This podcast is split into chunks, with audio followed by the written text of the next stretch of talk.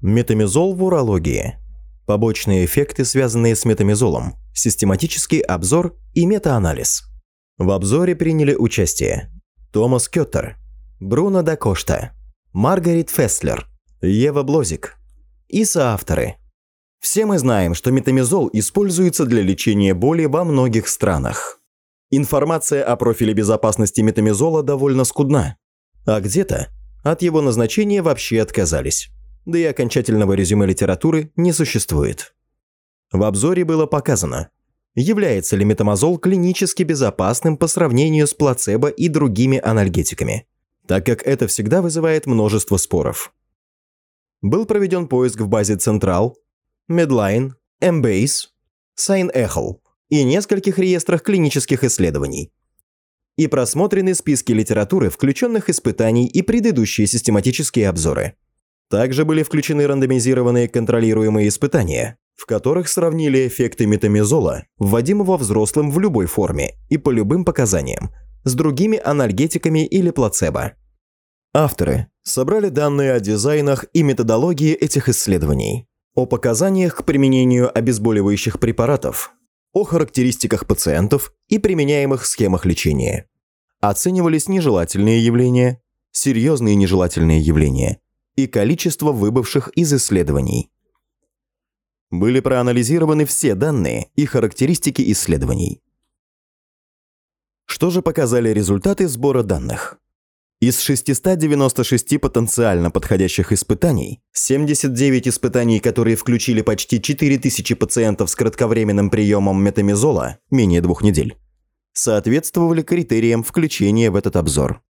Итак, Согласно анализу включенных исследований, метамизол натрия показал меньшее число побочных эффектов по сравнению с опиоидами, доверительный интервал 0,79-0,96. Не было обнаружено различий между метамизолом и плацебо, парацетамолом и нестероидными противовоспалительными средствами. Сообщалось только о нескольких серьезных нежелательных явлениях без какой-то установленной разницы между метамизолом и другими анальгетиками. Об агранулоцитозе или летальных исходах не сообщалось. Результаты были ограничены посредственным общим качеством отчетов этих исследований. Сравнительный анализ позволяет сделать вывод о том, что для краткосрочного использования в условиях стационара метамизол является безопасным выбором по сравнению с другими широко используемыми анальгетиками. Необходимы качественные, адекватные исследования, оценивающие промежуточную и долгосрочную безопасность метамизола. Мы знаем, что метамизол активно применялся в урологии, в том числе для купирования почечной колики. Стандарты купирования почечной колики довольно просты. Во-первых, это купирование болевого синдрома, и метамизол находится в списке обезболивающих препаратов. Во-вторых, это восстановление оттока мочи от почки с применением инструментальных и оперативных вмешательств, таких как катетеризация мочеточника, чрезкожная нефростомия или стентирование мочеточника, которые показаны при почечной колике, не купирующиеся на фоне консервативных мероприятий. Давайте вспомним, что же такое метамизол натрия. На примере препарата метамалгин. Это производная пирозолона, неселективно ингибирующего циклооксигеназу.